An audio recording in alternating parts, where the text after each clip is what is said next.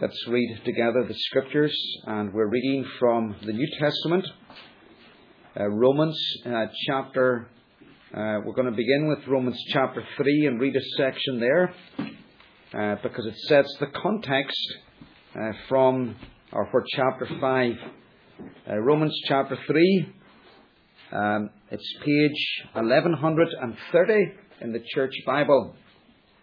And if you want to think of it in this way, it's the dark backcloth uh, of um, sinful humanity against which the glorious gospel of Christ shines. So it's darkness and light, black and uh, white, if you want to put it like that. So let's look at the dark picture first of all. Romans chapter 3 and verse uh, 21. Sorry, verse 9. Sorry, verse 9. I've got the wrong verse.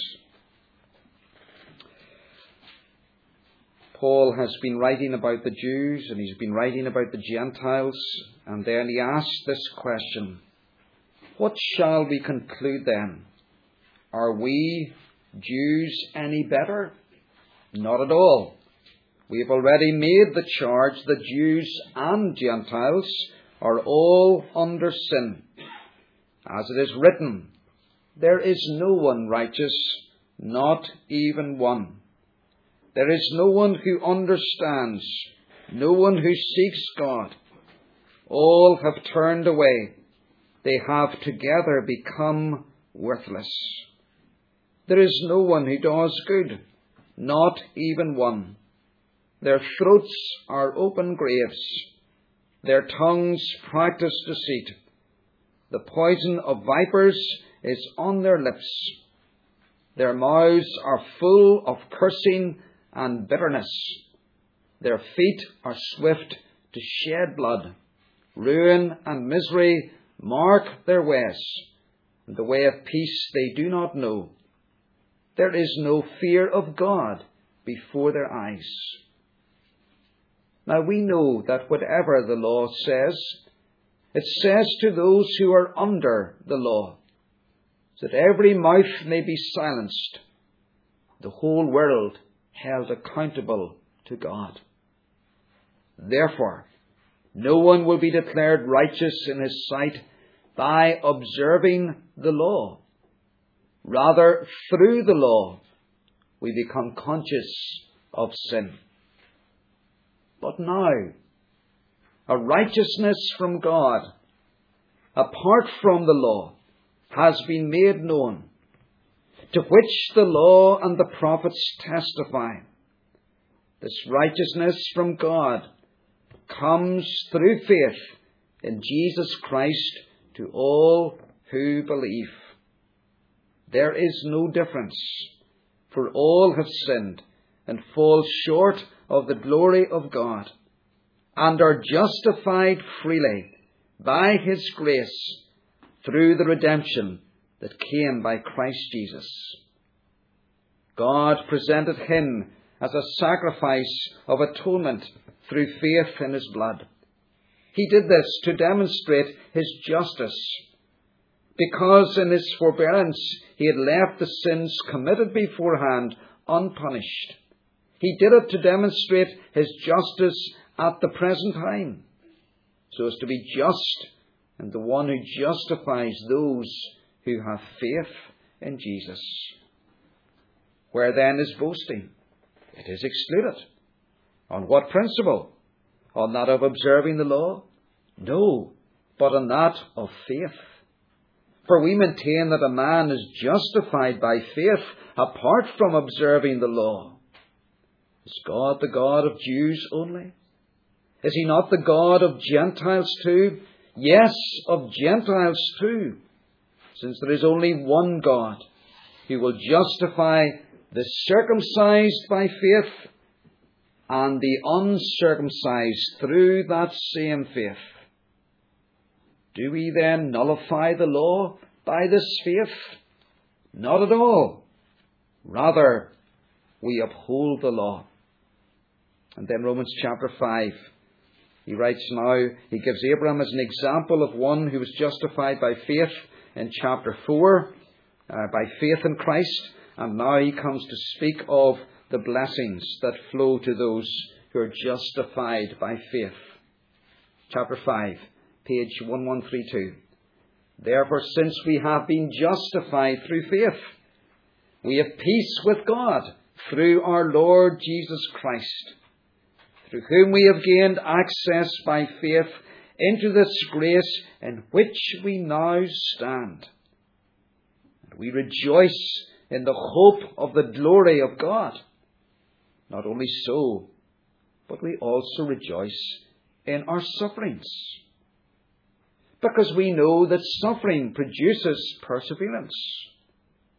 Perseverance, character, and character, hope.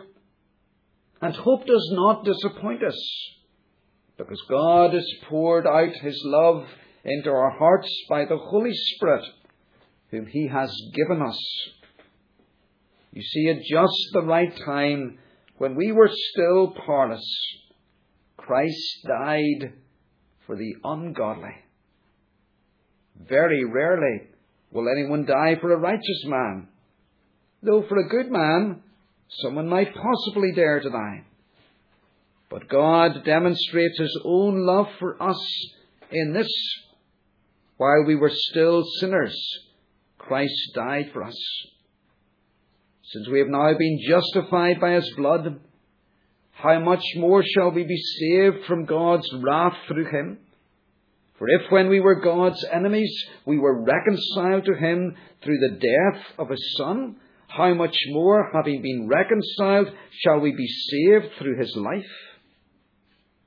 Not only is this so, but we also rejoice in God through our Lord Jesus Christ, through whom we have now received reconciliation.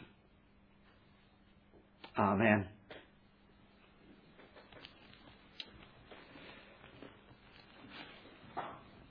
Well, let's uh, turn in our Bibles to Romans uh, chapter um, 5. Uh, last weekend should have been our monthly guest service, uh, and so I moved it on to uh, this weekend. Uh, and our text for this month is Romans chapter 5 and verse 8, page 1132 in the Church Bible.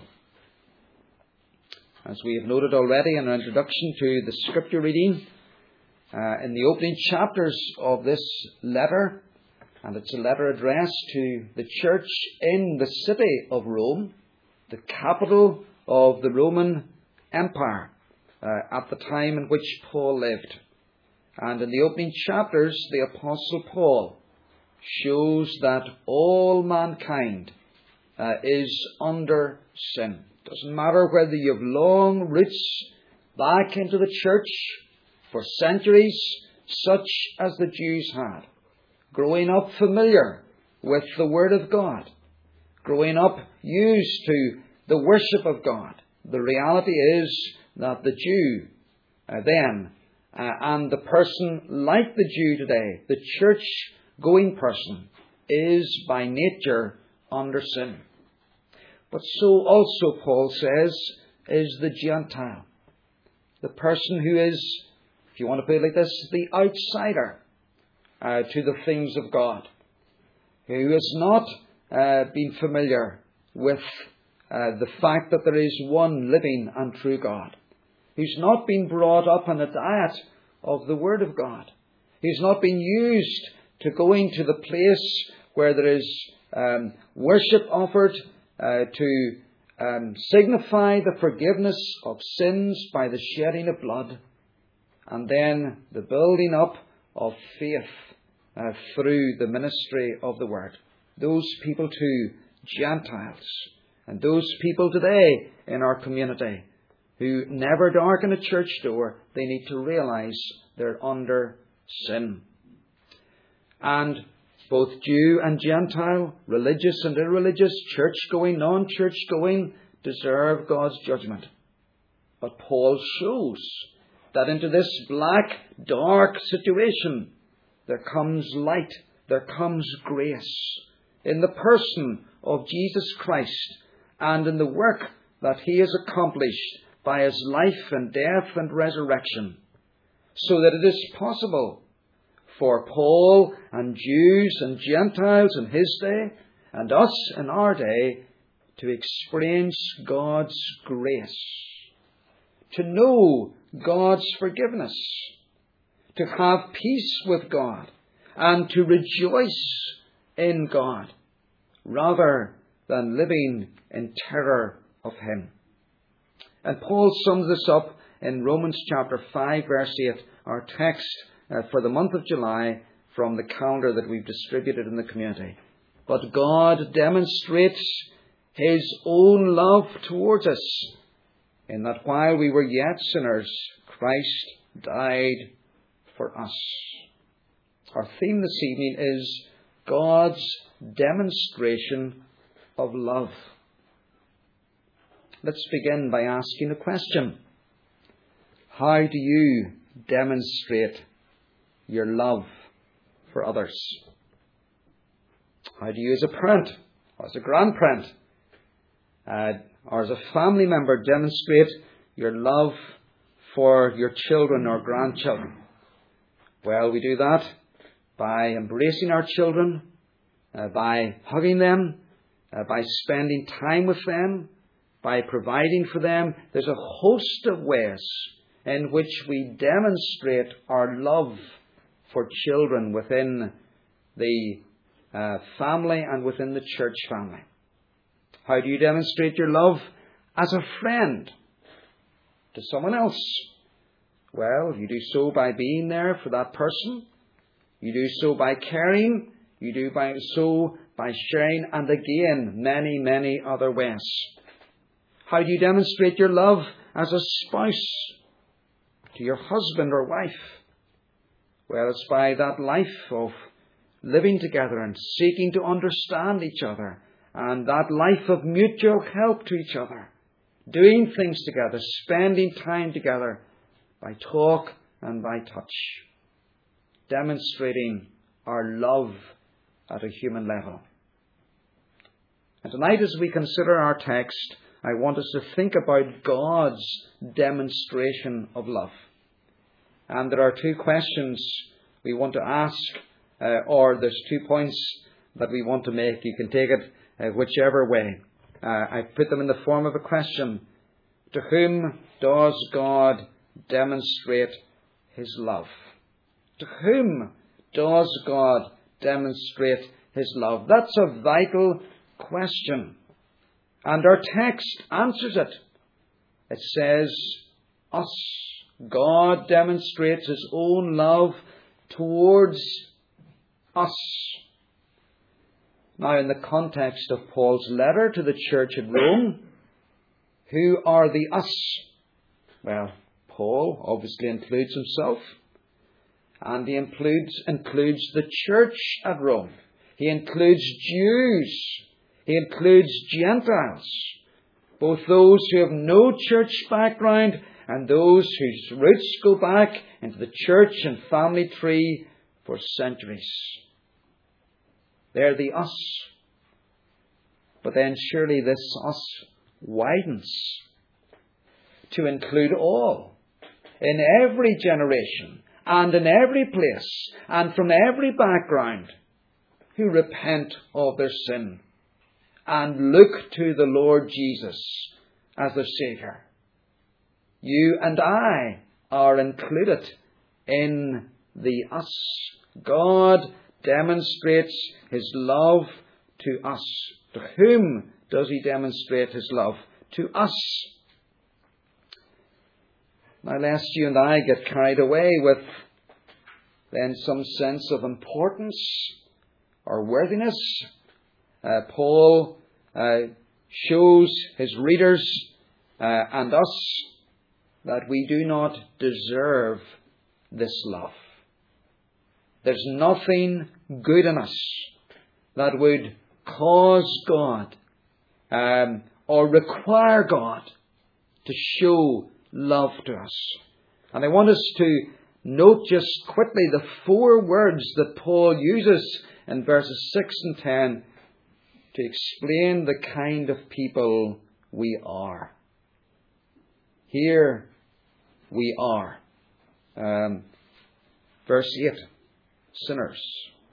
Verse 6, the ungodly. Verse 10, enemies. Verse 6, powerless. The us are sinners. Verse 8. We are those who have departed. The word sin here, the word that's used, is the idea of to depart from God's path, to turn from God's way, to miss the target. We are twisted and we are perverted people in our inner person. So God shows his love towards us, towards sinners. Verse 6 then, the ungodly. Without those without God, those who have no time for God, those who live in rebellion against God, the us are the ungodly. Then verse 10, uh, the us, God shows his love to us, his enemies, his enemies. And the idea here is that we cherish uh, by nature a hostility towards God that is deep seated, that is stubborn, that is persistent, that refuses His authority. We are not right with God. We are, as it were, on the opposite side to God. We're at loggerheads with God. Uh, and we're in opposition to God. That's the us. And then um, the us uh, are powerless. Uh, verse uh, 6, um, we read, um, While we were still powerless, powerless. In other words, we were without any virtue, we were without any ability to come to God or to become right with God by ourselves. So Paul immediately, um, um, in, in speaking of God demonstrating his love towards us, shows us precisely the kind of people that God shows his love towards. Towards sinners, towards the ungodly, towards his enemies, towards uh, the powerless. And you see, there's the great difference between God's manifestation of love and your demonstration of love and my demonstration of love. To whom do you and I show love? Well, it is to those we consider worthy, to those who like us, and to those who are like us and to those whom we like, or to those who are our own flesh and blood. We show love to those that we consider deserve it. But you see, God, by contrast, by contrast, His love is staggering. His love is unsurpassed. His love is unequaled by humans because he demonstrates his love to sinners, to the ungodly, to his enemies, to the powerless. His love is in a class of its own. And what a wonderful thing it is that God does show his love to sinners, to the ungodly, to his enemies, to the powerless. Because if he didn't, you and I would not be here tonight. And you and I would not be going to heaven tonight if it were not that God showed his love towards us while we were yet sinners. So, to whom does God show or demonstrate his love? But then, secondly, by whom does God demonstrate his love? By whom? or through him. How is this love that God has, and God is in heaven, and we're here in the earth, How does this love, um, how is it mediated to us? How does it flow to us? By what channel does it come to us? And notice what Paul says. But God demonstrates his own love towards us. Christ died for us. Christ died for us. And you see, Paul is reminding uh, his readers, the Jewish readers and the Gentile readers, that God's demonstration of love is bound up in the person of Christ. It's displayed. It is discovered. It is experienced in the person of Christ. And who is this Christ? Is he an angel? No, he isn't. Is he a prophet? No, not just a prophet. Is he a human being? A good man or a righteous man? No. He is none other. This Christ is none other than God's Son. Look at verse 10.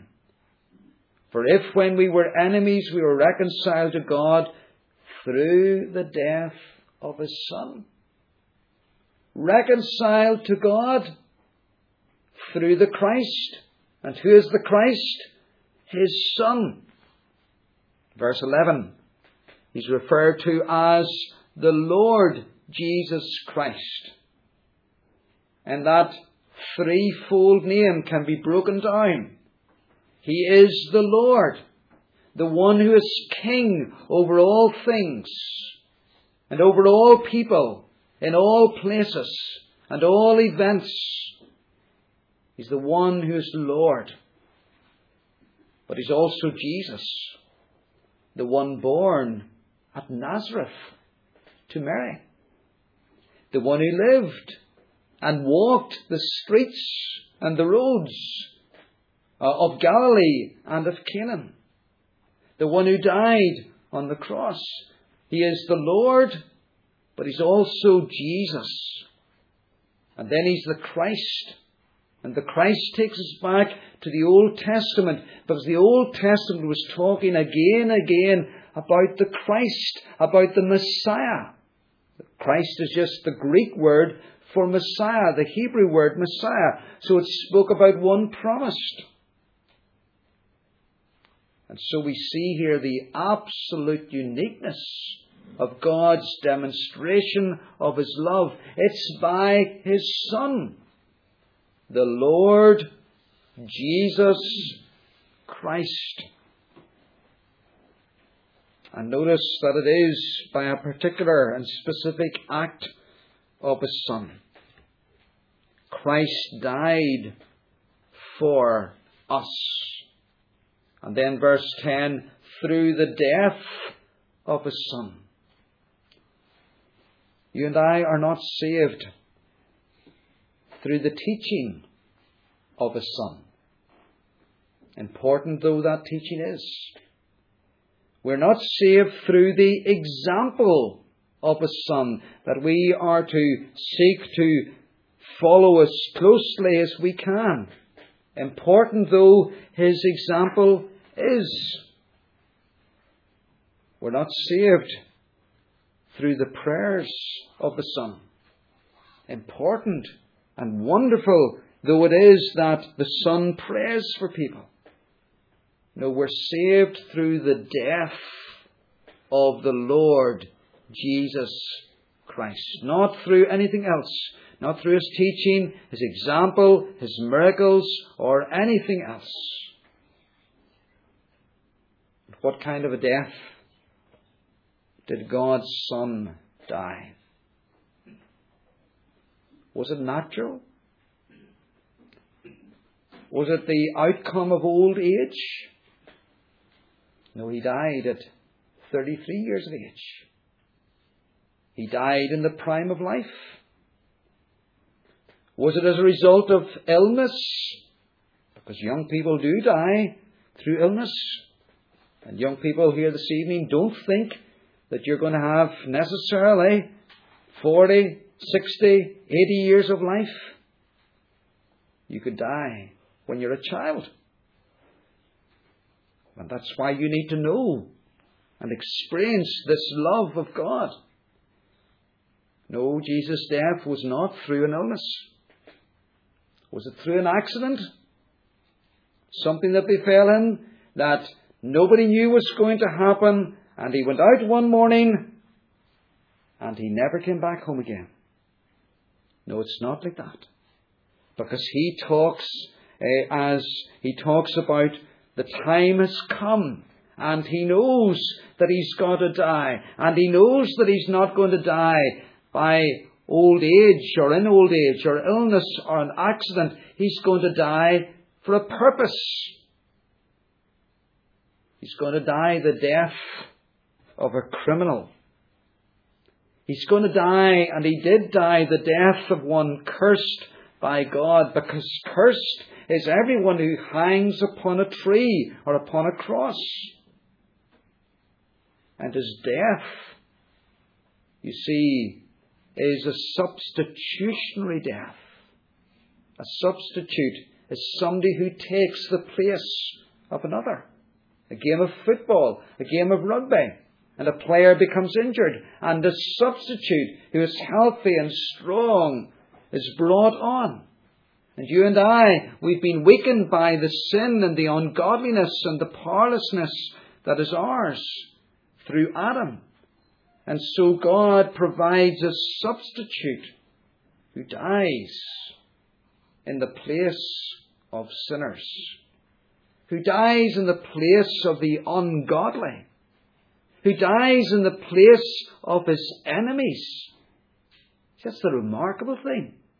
That the Christ dies not for those who are his friends, not for those who are good, not for those who are righteous, but for those who are wicked, for those who are enemies. And so, as Paul puts it here, the death of Christ as a substitute for sinners makes it a reconciling death.